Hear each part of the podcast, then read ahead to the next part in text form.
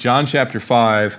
Um, let me read the verse that we left off with last week, and, and then I'm going to read, uh, we're going to work our way from verse 16 all the way to verse 30, but just for the sake of time, I'm not going to read the whole passage to start off with. I'll read the first like four or five verses, but I also want to re- read last week's final verse to transition us in, which kind of bridges the gap. So pick it up with me in John chapter 5, verse 15. Remember, Jesus had healed this man by the pool of Bethesda. And the man departed, verse 15, the man departed and told the Jews that it was Jesus who had made him well. For this reason, the Jews persecuted Jesus and sought to kill him because he had done these things on the Sabbath.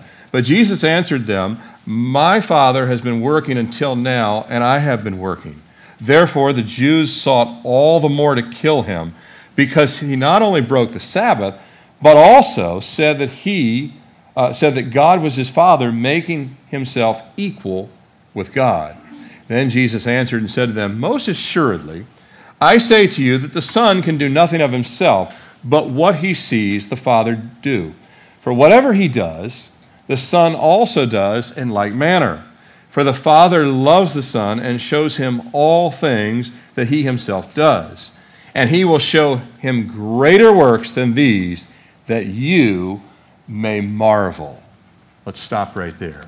Lord, we just ask again for the help of the Holy Spirit. The, the Holy Spirit that, that gave John these very words to write down that Jesus spoke, that John is now transcribing for us. Lord, we pray and we ask that the same Holy Spirit that was there hovering over the waters when you spoke the universe into existence would speak to each brother and sister in Christ that is sitting in this room and those that are watching online. Lord, you'd speak to me. You'd give me things that are not in my notes, but are absolutely what you want conveyed.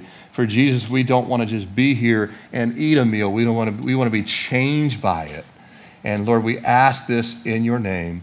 And once again, Lord, remove me from the equation that we might hear from Jesus. In your name we pray. Amen. I think we would all agree that hindsight in life is always a clearer picture of the fact. Wouldn't you, wouldn't you agree? You made a decision, and in hindsight, we say this, in hindsight, I would have done X, Y, or Z, right? The coming of Jesus to the earth and the completion of Scripture, when you get the whole canon, 66 books, Revelation is finished, you have the whole 66 books after his ascension, it clears up a whole lot of other things, doesn't it? That were foreshadowed in the old covenant.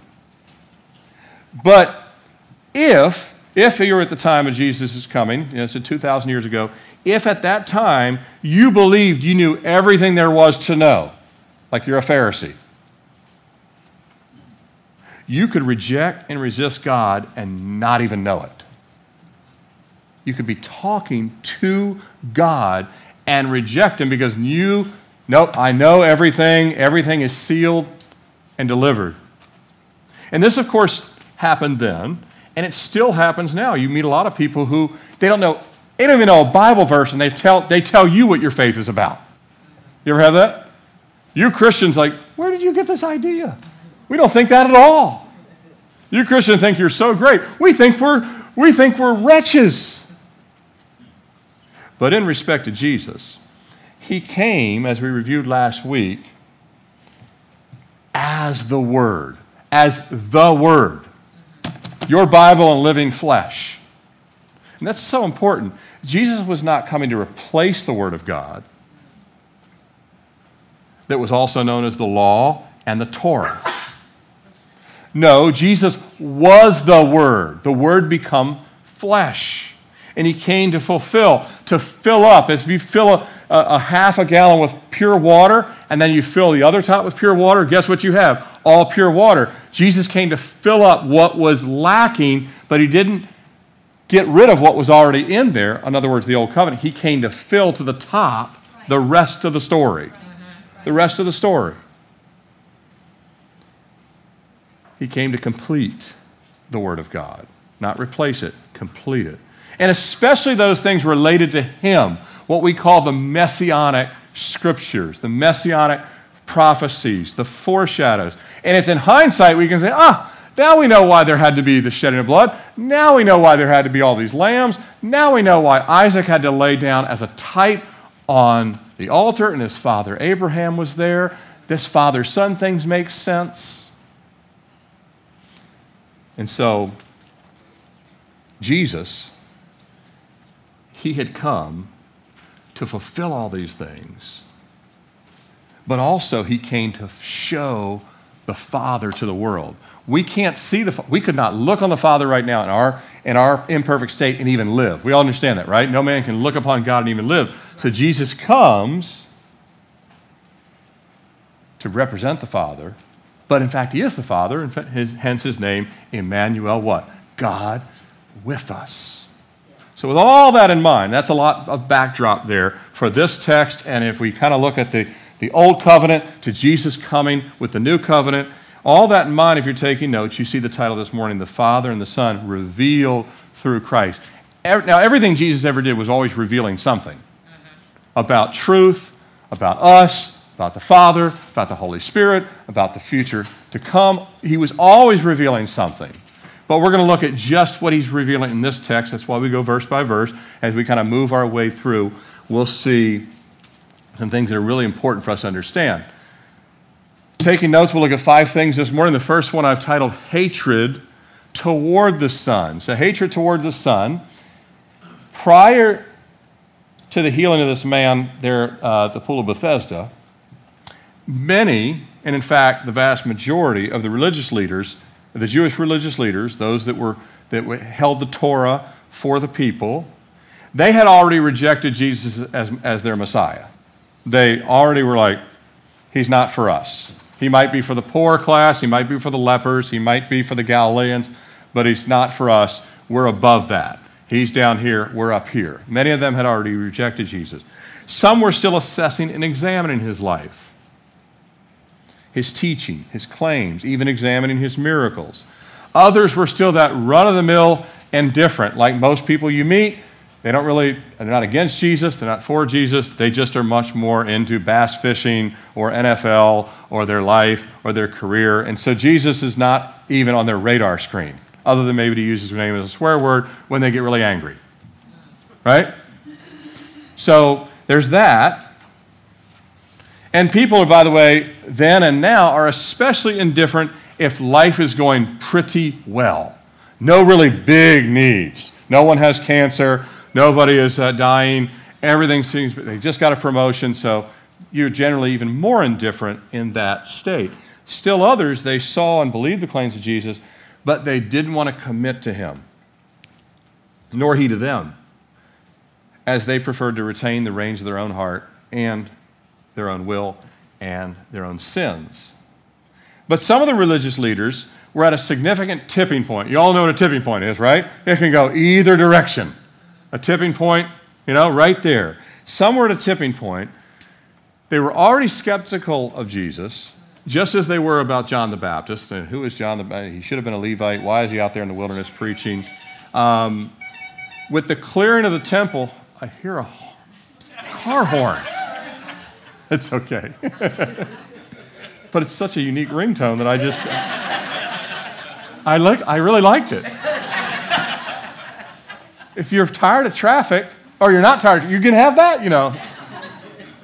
So the clearing of the temple, back to uh, the clearing of the temple. Remember that at the first Passover was a major problem for the religious leaders when he cleared it up the first time. Then you had Nicodemus, as we kind of continue to go back. Nicodemus was the one religious ruler who was not repelled by Jesus. Now, there may have been others, but we, we specifically only know about him at this point. He was not repelled by Jesus' words or his ministry, uh, though we know he came by night secretly because of fear of his own peer group. Have you ever had fear of your own peer group? Right. I have. When I, when I, you know, working world, or maybe the family, maybe God put on your heart uh, this year at Thanksgiving, just say a little something to cousin so and so I'm all fired up. I'm going to do it. And you get there, not a word. And you drive away and you're like, but I was so courageous practicing, but had no courage when I got there. Sometimes we're like Nicodemus, like that. But it's his peer group. It's the Sanhedrin, it's the high priest, it's the, the temple priests, it's the scribes, it's the Pharisees, it's the, the rabbis, it's the synagogue rabbis um, that had ranged from leery about Jesus to jealous of Jesus to dislike of Jesus. Somewhere on that continuum, they're all in that, for the most part, in that range. Primarily because, why? People are now going to Jesus instead of them for to be taught and for wisdom and for understanding. The same way, remember, they started going to John the Baptist instead. And by the way, you see a distinct difference when John the Baptist, when people stopped going to John the Baptist, started going to Jesus, John the Baptist rejoiced about it, whereas the religious leaders had a big problem with that because it fed their ego. But Jesus, with the healing of the man on the Sabbath and then instructing him then to carry his mat, this in their mind was a direct assault on their authority, though they attempted to make it about God, but it wasn't about God. It was about themselves. His healing, his carrying his mat, neither of these were against the law of Moses. None of that was against the law of Moses. Uh, these violated their oral laws, their traditions, their rabbinical mandates, known as the tradition of the elders. You'll sometimes see that term, tradition of the elders. Interestingly, uh, it would have taken more effort for four individuals to toss the man into the pool when the waters were stirred than for him to pick up his mat. And by the way, that would have been okay, but him picking up his mat was not okay. Isn't that interesting? If we had four men in here, it's when you and someone is like dead weight laying on the ground, takes some effort to get someone up into a bed or throw them into the water. That would have been okay. At any rate, many scholars believe Jesus healed and gave instructions to the healed man on the Sabbath on purpose. Why? To spotlight their hypocrisy and their added rules and to provoke a discussion, which in fact takes place here. And I believe that's precisely the case. And instead of these religious leaders asking Jesus to teach them, correct them, instruct them in the validity of their oral traditions, their religious bondage, instead, they're openly outraged, he's got to die. Not just, uh, not just words, they really mean it. Everything moves from toleration and dislike of Jesus to full on hatred and even, we see the word in the text, persecution. Persecuted. The word persecution, what does that mean? It means to make to run or to flee, to put to flight, to drive away, to press against, to harass, to trouble, to molest, to pursue in a hostile manner. Persecution is always about intimidation plus harm. Intimidation plus harm. That's why you, you even, even people in a, you know, you have an abusive husband, right? It's intimidation plus harm. But the same is true with persecution against a person, and in this case, the very Son of God, we're going to press against him. We're going to intimidate. Obviously, they're trying to intimidate and make Jesus so uncomfortable that he just leaves or stops his ministry. Guess what? That ain't going to happen. Nothing's going to stop Jesus from fulfilling his mission. You will not intimidate him say, That's it, I'm leaving, I'm going to Egypt, like Abraham did. You're not going to leave. He's not going to run from anything, but he's going to walk steadily towards his sacrificial death. And aren't you glad that he's ready to do that? Yes. And did that? That he's not going to back down. He's not going to yield to their persecution. He's not going to acquiesce. And that matches up squarely, though, the fact that he's not going to move and they now are persecuting him to the point that they want to kill him. That matches up squarely with the objective of the religious leaders the healing and the instructions of the Sabbath were bad enough. Jesus says he's been working in concert with his Father, which they correctly interpret to mean God the Father. And they're right. He is he's not mincing words, and they're getting it right.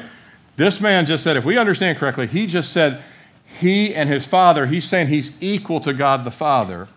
In their mind, this is blasphemy, which could not be overlooked he must die. Can you imagine, like, you know, you've, we've all had conflicts with people in your own family, maybe at work, maybe you and your boss. You don't go from zero to they must die in seconds. Like, but these aren't just words, they mean it. When they finally nailed Jesus to the cross, that was mission accomplished. And we've got a ways till we get to that now, where we're at in the book of John. But it's hard to believe that they can go from zero to 100 that much. He's, he must die because they believe stoning to death would have been the logical uh, Jewish response to that kind of blasphemy. But ultimately, this reflects their hearts, but also reflects um, all of humanity's hearts. A lot of times, people in the Bible are there just to reflect us all. And all of us would have had more hatred than perhaps we think we would. Uh, in the book of Romans, Paul writes in Romans 5:10, this speaks of all of us here. Those of you online, we, if you're saved now, you're born again, we were enemies. But we were reconciled to God through the death of his son. We were enemies. We were just as much opposed to Jesus in our hearts as if we wanted to persecute him. Say, well, I never felt that. It doesn't matter if you felt it, God said that. Right, right. So you say, God's right, I'm probably not. I'm definitely not. All of us, not just the outwardly aggressive, are enemies of God. But this confrontation becomes for us, uh, as Jesus now is in this confrontation with them over the Sabbath healing and now over the fact that he says he's equal to the Father. He's now in this confrontation but he now provides, as we'll see in the next uh, several verses here, all the way through verse 30, a clear revelation and an explanation of Jesus, of his relationship with the Father, of the decision that every soul is going to have to make, of the truth about eternity and judgment. And I know this, uh, we don't really hear about judgment or hell that much in our country anymore, but it does exist and it is in the scriptures, and Jesus talks head on about it. And then the means of salvation, which is going to be Christ Himself. We refer to these, now, we refer to all of that as doctrine. Doctrine. What's actually scripturally true that we build our lives upon. And these are essential doctrines. We would all agree that believing on Jesus for salvation is an essential doctrine, right? There's, there's some things that are not doctrines. They're just like, uh, is it okay to have hymns or contemporary worship? That's not a doctrine, that's a preference. Doctrines are bedrock foundations, they don't move. It's always Jesus, it always will be Jesus. There's no other way. And we'll take a look at these things in just a second. But I'm saying that in, in the text like we're looking at this morning, we could preach for, we could, we could uh, look for weeks at just each individual verse. We don't have that kind of time. But understand what I'm doing this morning, even some of the bullet points you'll see, is I'm taking the rest of the whole counsel of God because we have Genesis through Revelation, and we have the Bible, which informs us of the Bible. So when Jesus speaks about one specific thing, here he might speak more broadly about it somewhere else, and we'll fit those things together. Does that make sense? So let's take a look at the uh, next one, which is point number two, verses 19 through 20, submission of the Son. Uh, verse 19 and 20 he says here, um, Most assuredly I say to you, the Son can do nothing of himself but what he sees the Father do, for whatever uh, he does, the Son does in like manner, for the Father loves the Son and shows him all things that he himself does, and will show him greater works than these, that you may marvel. The religious leaders were correct that Jesus' Jesus' claim makes him equal to the Father. And of course, Jesus is equal to the Father. And yet, within the Godhead of God the Father, God the Son, and God the Holy Spirit, Jesus willingly submits to the Father. This happens in my marriage. Me and my wife, my wife uh, actually has a master's degree. I do not. I have a bachelor's degree. Uh, she's just as smart as me. She uh, may be smarter than me in a bunch of different ways. But she willingly submits to my leadership, not because I'm better, just because she accepts God's structure and order. Well, Jesus is equal to the Father, but in structure, he submits to the will of the Father. In other words, the Father sets the plan, sets the will, and then he entrusts everything for the Son to follow to the letter, even that Jesus would follow the will of the Father all the way to suffering in the cross. That's a heavy submission, isn't it? Yes. That you're already submitted not just to the, the awesome miracles. I would have loved to walk on water. How about you? Oh, but to lay down the cross, different story. Right? right? Most of us would love to just take a few fish and loads, and all of a sudden they're a bunch. But we really, really wouldn't want to lay down on a wooden cross and have nails driven in. So you can see Jesus' level of submission to maybe ours by nature. It's why Jesus cried out in the garden in Garden of Gethsemane in Matthew 26, 42, and prayed, Oh, my Father, if this cup cannot pass away from me unless I drink it, your will be done. Your will be done. But what Jesus expresses here is and encapsulates that uh, because the Father is perfect, listen to this, because the Father is perfect, and because the Son is perfect, as is the Holy Spirit, and because the Father's orchestration within the Godhead, which is beyond our comprehension, this is the Trinity now, which is beyond our comprehension, is perfect, and then the will of God is perfect, and the submission of the Son to that will is perfect, that God, in all of this, then completely entrust to His Son everything about His will to be carried out in this earthly mission. All of it. The way that God completely entrusts everything to His Son, even though God sets the plan, is similar. We see a similar picture of this in the Old Testament. Remember uh, King Pharaoh? He takes off his signet ring and gives it to Joseph. Every power is given to Joseph, but Pharaoh still is above in structure but Joseph runs the whole show for the it said Joseph decided who lived, died, how much grain, everything was in Joseph's hands. That's the way it is with Jesus. God, God the Father says, basically, my signet ring is with him.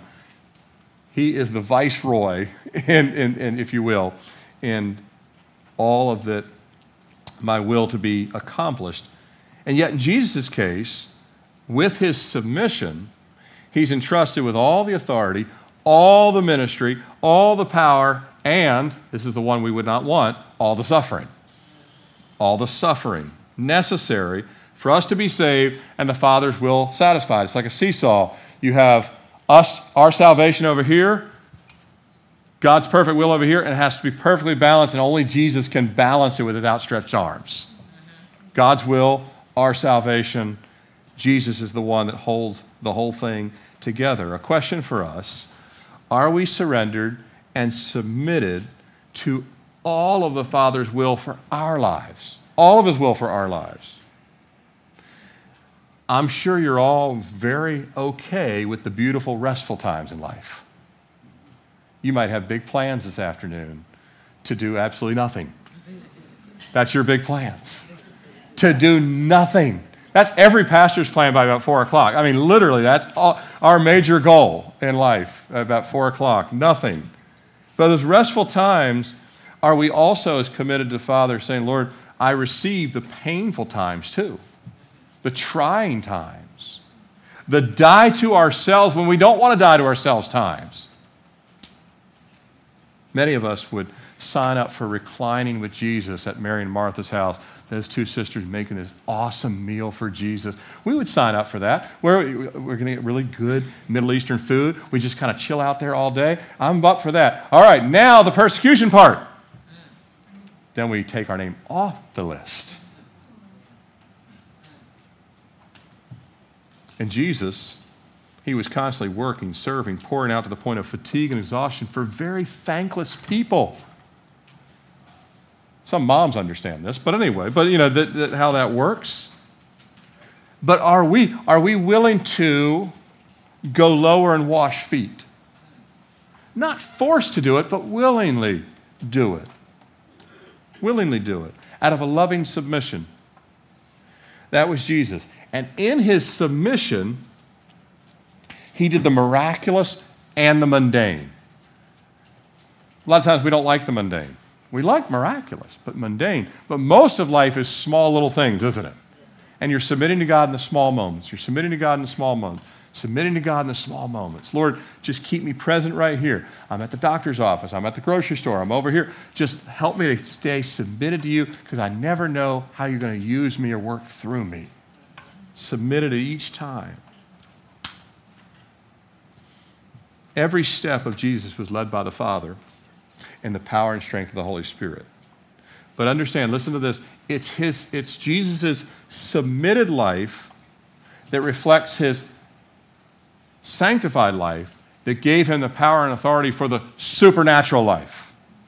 And why is that important for us? Because if you and I don't have a submitted life and a sanctified life, we can't have a supernatural life. And I don't mean that you're going to go out and be you know, working out miracles all over the place. I'm talking about living by the power of the Holy Spirit, which Jesus promised in Acts chapter 1, verse 8, that power will come upon you to be his witness. So you don't keep batting zero when it comes to boldness and sharing your faith. That's the supernatural life. How all that works, I can't fully explain it. Can't under, especially as it relates to Jesus, how he accomplished all these things all the time, always working together, like the inner workings of some complex clock but I know He wants us, I, I know this, He wants us to follow in His submissive steps. Amen? I know He wants us to follow in His submissive steps. In His capacity as Lord of all, Jesus now pivots, and we're going to pivot here. Jesus now pivots. He's not going to stay in an argument with them. He's going to pivot to the things that everyone needs to hear, including us and all of us online, including everyone on this earth, about His coming and personally reveal the explanation of the Father, the Son, eternity, and the only way to life. If you're taking notes, let's look at uh, point number three here revelation by the Son. Let's pick it up with verse 21, which we haven't read yet. So these are verses we did not read at the outset. Verse 21 For as the Father raises the dead and gives life to them, even so the Son gives life to who he will. Jesus does not need to ask permission, he gives life to who he will. Verse 22 For the Father judges no one but has committed all judgment to the Son, that all should honor the Son just as they honor the Father. He who does not honor the Son does not honor the Father who sent him. Um, to just help unpack this a little bit, I've, I've, in this section and the next section, I've got some uh, sub bullet points. You'll see them come up on the screen just to help unpack it a little bit and also uh, for just the saving of time this morning. But if you're taking notes, um, breaking this down a little bit, what Jesus says here in verse 21 through 23, I've just put it in list form for you. Uh, number one, the Father has the power over life and death and has entrusted that authority to the Son. In other words, God could do it himself, but he's entrusted, remember, go back to the Pharaoh Joseph, he's entrusted it to the Son, so the Son will carry out the power over life and death. Even though it rests with the Father, he entrusts this with the Son. Number two, the final judgment will rest in the hands and the authority of Jesus. There will be a final judgment. I know people think they're getting away with things. Right now, in our country today, you can do things with cameras on you and nothing happened to you. It's, it's, it's actually blowing my mind the things that people are now doing in broad daylight, not even caring if there's cameras watching, not even caring that God's looking down from heaven and sees everything, and no one does anything. The police can't do anything. No one can do anything because we've just lost our minds. Right, right. And we've really lost our conscience and our bearing of what's even right or wrong, much less good and evil. But there will be a final judgment, and Jesus will oversee that judgment. But what we did with Jesus will be the singular decision point about anything related to eternal judgment. So, which is really good news because I don't know about you, but I've committed a lot of sins in my lifetime. And you have too. And they're all covered by the blood of Jesus. Yes. So, my single decision in 1995, June of 1995, to walk forward and bow the knee at Calvary Chapel, Fort Lauderdale, and turn my life to Christ. I've never turned back from that decision, and God's never turned his back on me. He's kept me. We'll look at that uh, in just a bit as well. but Jesus will judge at the end of the age. Every, every judgment will be in his hand. Number three, the Son will receive full and complete honor along with God the Father. Now, this is one of these things that uh, is hard for us to understand sometimes as well. When Jesus ascended back into heaven, it said he sat at the right hand of the Father. Right. So he sat at the right hand of the Father. Um, so there is Jesus sitting at the right hand of the Father. But take a look at uh, these two passages, and you'll see. Now we know that Jesus will receive the same honor as the Father because every knee is going to bow and every tongue is going to confess, confess the name of Jesus.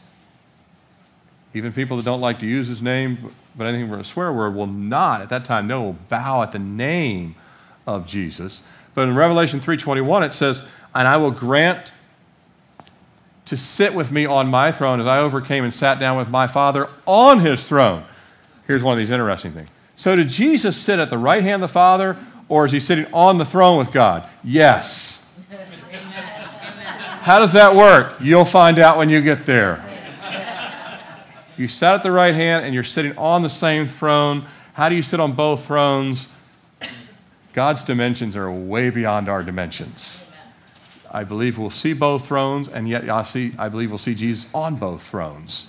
If that make, and then he says he'll let us sit on the throne with him, which is even more mind boggling because we do not deserve that opportunity.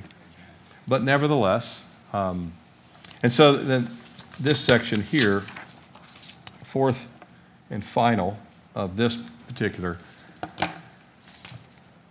rejection of the Son is a rejection of the Father. Of course, the extreme of this is that of the Jewish religious leaders. They didn't just reject Jesus, they said, We want to kill him which means that they would have wanted to kill God, which means that they could not, they would say, no, no, no, we love God. We are the best God lovers on earth.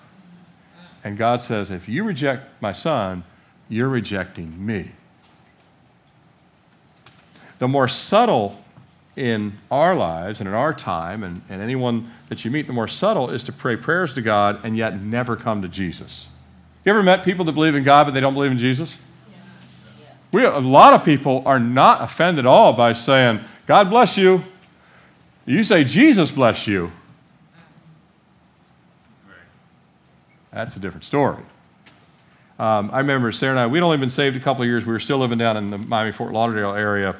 Um, this is many years ago now, but uh, or 26 or so years ago. We were still living in that area, and uh, we were living in an apartment complex, and we were having lunch with uh, some of our neighbors, and they were from South America, and they had grown up uh, Catholic. They weren't devout Catholic, uh, but they were grown up Catholic. And so we were just having lunch with them. They actually prepared an awesome South American meal for us, and, and we were friends with them. Uh, but we were just sharing our faith. We were sharing what Jesus had done for us. We were sharing why we'd put our faith and trust in Jesus all over lunch. And I think we'd even had them go to church with us that particular day they came. Um, but they, they both said, they were, they were different ages. One was, uh, one was probably in her mid 40s, the other one was in her 20s. And they both said the same thing. They said, We believe in God, we just don't believe in Jesus. Now, don't come and correct me and say, I know many Catholics. That is not, their, that is not what they believe. I've, you don't need to because I, I've met many Catholics and I've met many different explanations of their faith that are not even the same. So I'm just telling you what they told me. That's what they said. Where they got it doesn't matter. The point is, that's what they said. And so I said, but there's a major problem. You can't have God without Jesus. And I just showed them from the Word of God exactly what it says. No man comes to the Father but by me. There is no acceptance with the Father without, acceptance from the Son. Does that make sense? That's what Jesus came and taught. That infuriated the Jewish leaders because they wanted God, but they did not want Jesus. But the reality is they didn't want God either. They wanted their own caricature of God. Last section this morning, and we'll come to a close. Let's take a look at this last section. It's the longest one, and I have uh, unpacked it with eight little subpoints that, that I'll put up on the screen in just a second. Starting verse 24, and this is a powerful passage right here. Most assuredly, you know, Jesus doesn't need to say most assuredly. Everything he said is assuredly. If he says most assuredly, double take note. Because everything he says is surely. He doesn't exaggerate like us. Everything he says is true, most assuredly. In other words, listen, listen, listen, listen. Most assuredly, I say to you, he who hears my word, you got to hear it first, and believes in him who sent me, has, has, has everlasting life. And shall not come into judgment, but has passed from death into life. Most assuredly, I say to you, the hour is coming, and now is, when the dead will hear the voice of the Son of God, and those who hear will live. For as the Father has life in himself, so he has granted the Son to have life in himself, and has given him authority to execute judgment also, because he is the Son of Man. Do not marvel at this, for the hour is coming in which all who are in the graves will hear his voice and come forth, those who have done good to the resurrection of life, and those who have done evil to the resurrection of condemnation. I can do nothing uh, I, I can of myself do nothing. As I hear, I judge. And my judgment is righteous because I do not seek my own will, but the will of the Father who sent me. It's a lot there, isn't it? You could, you could chew on this for weeks and still be getting new understanding. Not new truth, new understanding. There's only one truth. Your understanding will go deeper. That's like the roots growing deeper. But the revelation by the Son, which we just looked at in, in, in the previous section, certainly continues here. And there's some repetitive things. Uh, and I even repeat a couple things, even in the bullet points I'll put up on the screen. But here in verse 4, uh, I could have put the previous four with these and just as one list, but I broke them up into two just so we can better look at it, better digest it as two different sections because you have Jesus' revelation of the Father, and then he moves more to what I would consider salvation and judgment. The focus here is salvation, but the role that God the Father has entrusted Jesus in the work of salvation. So, with that in mind, um, Jesus tells of, you hear him mention the word condemnation, but you also hear him mention life. You hear him mention judgment. My, my pastor in Charlotte, who was Calvary Chapel Charlotte, he, now he moved back to San Diego, but um, when we lived in Charlotte, uh, he used to say often, You cannot know how good the good news is unless you know how bad the bad news is. And even though the gospel, by definition, means good news, when you tell people the gospel, you do have to explain to them the consequence of sin and that there really is a judgment to come and that there really is a hell. Otherwise, none of us need to worry you know, you're, you're doing just fine. If you were to save, if a car goes off a bridge, and I think this story happened just in the news like last week, I saw the story, where car goes off a bridge, guy jumps in the water, pulls the person out. He saved them from what? From drowning. They're saved from something. You and I are saved from our sins and hell in the lake of fire. That's the reality. No one likes to talk about that anymore. I wish I didn't have to talk about it. But it's true, just like death is real, hell is real, but also heaven is real, praise God, right? So you're saved from something. Well, if you're taking notes, first thing here in this listing that I've got salvation comes through believing in and on the witness of Jesus. There we go. There. Salvation comes through believing in and on the witness of Jesus. It says explicitly, Jesus says, I say to you who hears my word and believes. You have to hear it. I heard the gospel. I heard the gospel many times before I finally got saved at the age of 26. When I finally said, Yes, Lord, I'm going to give my life to you. I, I had heard it before, but I believed it in June of 1995. And whenever you came to Christ, you believed it if it changed you, your belief was genuine. But if it is genuine, it only comes through Jesus. And then he goes on to say, You have everlasting life. I don't have to worry every day. Mondays I'm saved, Tuesdays I'm not saved, Wednesdays I'm saved, Thursdays I'm not saved. You know how people live this way sometimes? Constantly losing and regaining their salvation? No. We've passed from death to life. Passed from death to life. Uh, Reverend Billy Graham said salvation is not an occasional, vague feeling of God's presence. Is actually dwelling with God, secure in his presence forever. By the way, if you've been saved, you would never want to step out of it. I mean, you, it'd be like, uh, you know, somebody gave you a, a million dollars that you wouldn't say, you know, I, I just kind of like casually, I throw it out the window sometimes and I go grab it sometimes. No, you would hold it. But better than that, Jesus holds us. But we were made in the garden. It says God made man in his own image. What does that mean? Your cat was not made in the image of God. Your dog was not made in the image of God. Why? They're not eternal. Man was made for eternity, which was great news if, they, if we didn't have sin in the garden, because we would have been in paradise perpetually.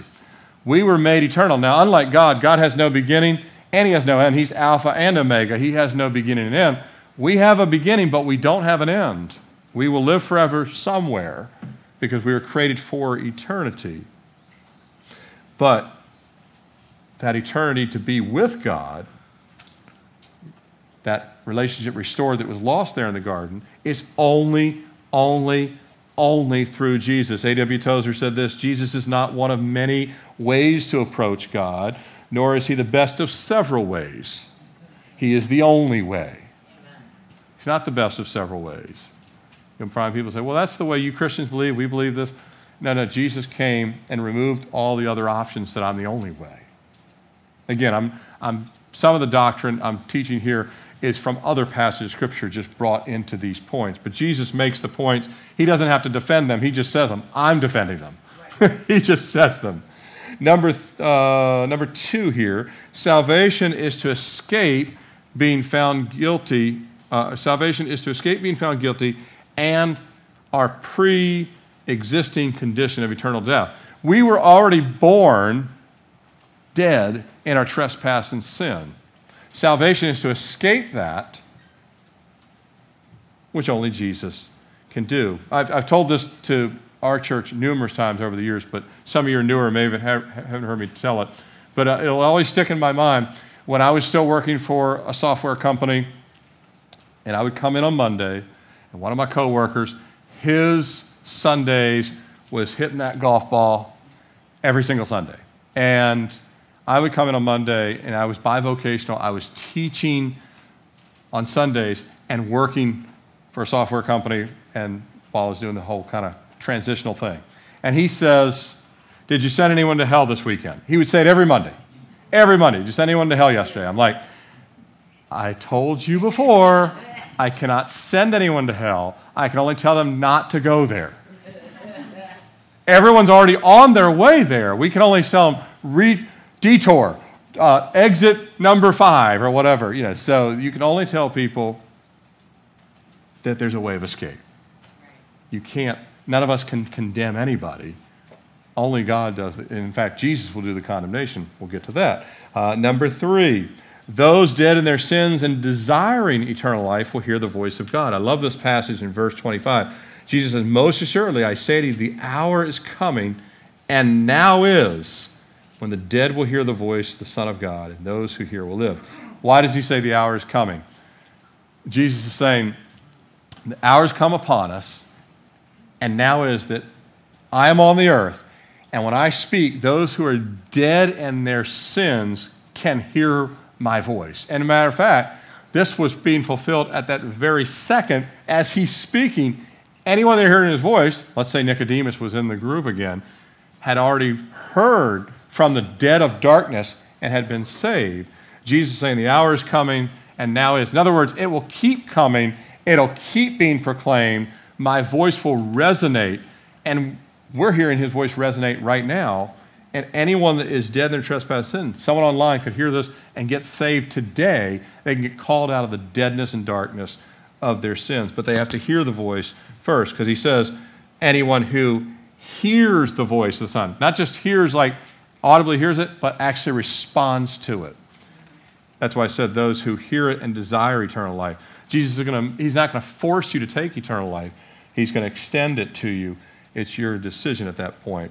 Number four, eternal life flows from God the Father through the Son. Verse 26 For the Father has life in himself, so he has granted the Son to have life in himself. There it is. The Father, uh, eternal life flows from God the Father through the Son. Jesus is the conduit of the eternal life that the Father gives. Number five, Jesus himself will execute final judgment at the end of the age. Verse 27 And he has given him, him being uh, Jesus, authority to execute judgment also because he is the Son of Man. Because Jesus has accomplished everything as a man, Son of Man, everything all the way to the cross, he has the full authority to execute the judgment that the Father is entrusting to the Son. Well, how does it work that way? You'll have to ask God. Why did he do it that way? I don't know. He did. That's the way God did it. He says, You have you go complete the mission, and all authority is in your hands to judge the whole world. That's because he says, he says, because I'm the Son of Man. Jesus is saying it's, it's very imperative that I do the Son of Man job, and then I will judge the world. Of course, if we're not saved, if he doesn't come and do that specific uh, aspect. Nobody that rejected Jesus in this lifetime will ever get away with anything. They will have to answer to him. Uh, number six, we are in between two hours Jesus' first coming and his final coming. He says, Do not marvel at this, for the hour is coming when all who are in the graves will hear his voice and come forth. we'll stop right there. Um, everyone in the grave has not come forth yet. I had, the, I had the funniest thing. One of the kids in the church here recently asked his mom, Why doesn't Pastor Tim build us a cemetery out there like other churches? so uh, ever, he was riding, I guess, riding by churches and noticed that lots of churches had cemeteries, and why don't we have one?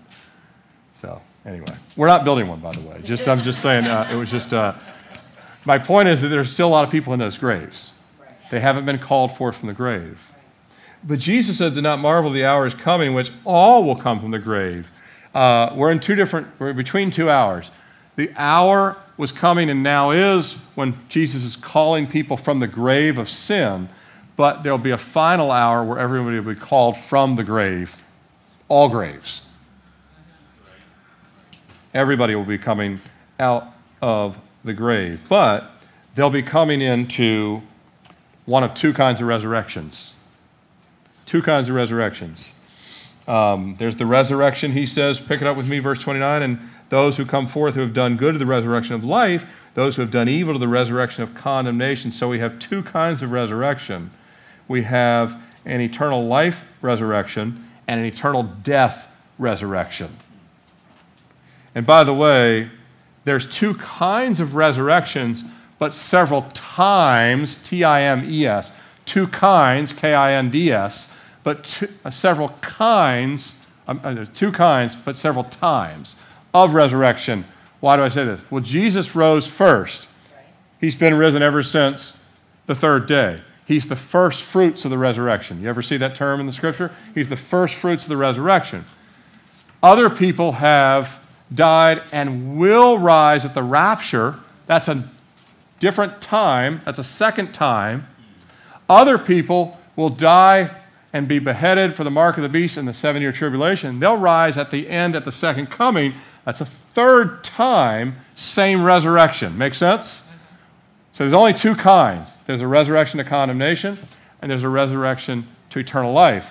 But within the resurrection to eternal life, there's Jesus first, rapture, second coming. All those are resurrections of the same kind, but different times. Make sense? There's all, that's why we're all of one resurrection his resurrection. We're all raised in Christ. We baptized, we were raised up. It's a picture that we're all raised in the exact same resurrection. You don't want to be part of the other, um, but there are different there are different times within that kind. It says here in 1 Thessalonians, For the Lord himself will descend from heaven with a shout, the voice of an arch- archangel, the trumpet of God, and the dead in Christ will rise first. That's at the rapture of the church. But then there'll be others that will be risen at the end of the seven year tribulation. Uh, and even others that will be risen, people that live, this will blow your mind a little bit if you didn't know this.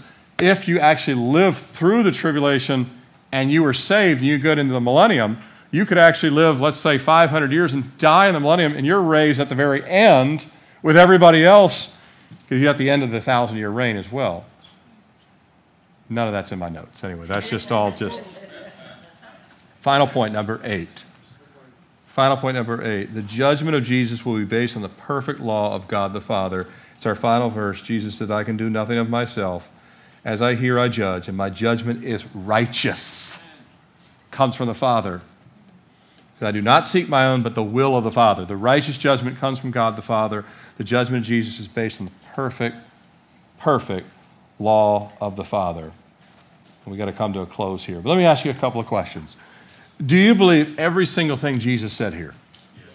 Every, even, if, even if it's parts you don't fully understand, and there's parts I still don't understand, and I've been studying it for years, and I'm like, still, Lord, this is, you said a mouthful and then some for me to try and comprehend and then try and teach it to people. Do you, do you have eternal life? Those of you watching online, do you have eternal life right now from the turning of your sins to Jesus?